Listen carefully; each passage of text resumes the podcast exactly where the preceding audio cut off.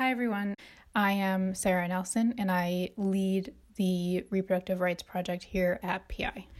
You might have seen our report about data exploitation in sexual and reproductive rights on privacyinternational.org. I wanted to pop in here and say that I'm really excited to announce that the Reproductive Rights and Privacy Project will be putting out a mini series of podcasts that are recorded with the people that we worked on the report with partners in Argentina, Chile, Peru, Kenya, in Indonesia, and in India. And we speak with these partners about their own national context of reproductive rights, as well as different ways that people that work on reproductive rights are seeing um, technology come into the provision of different services.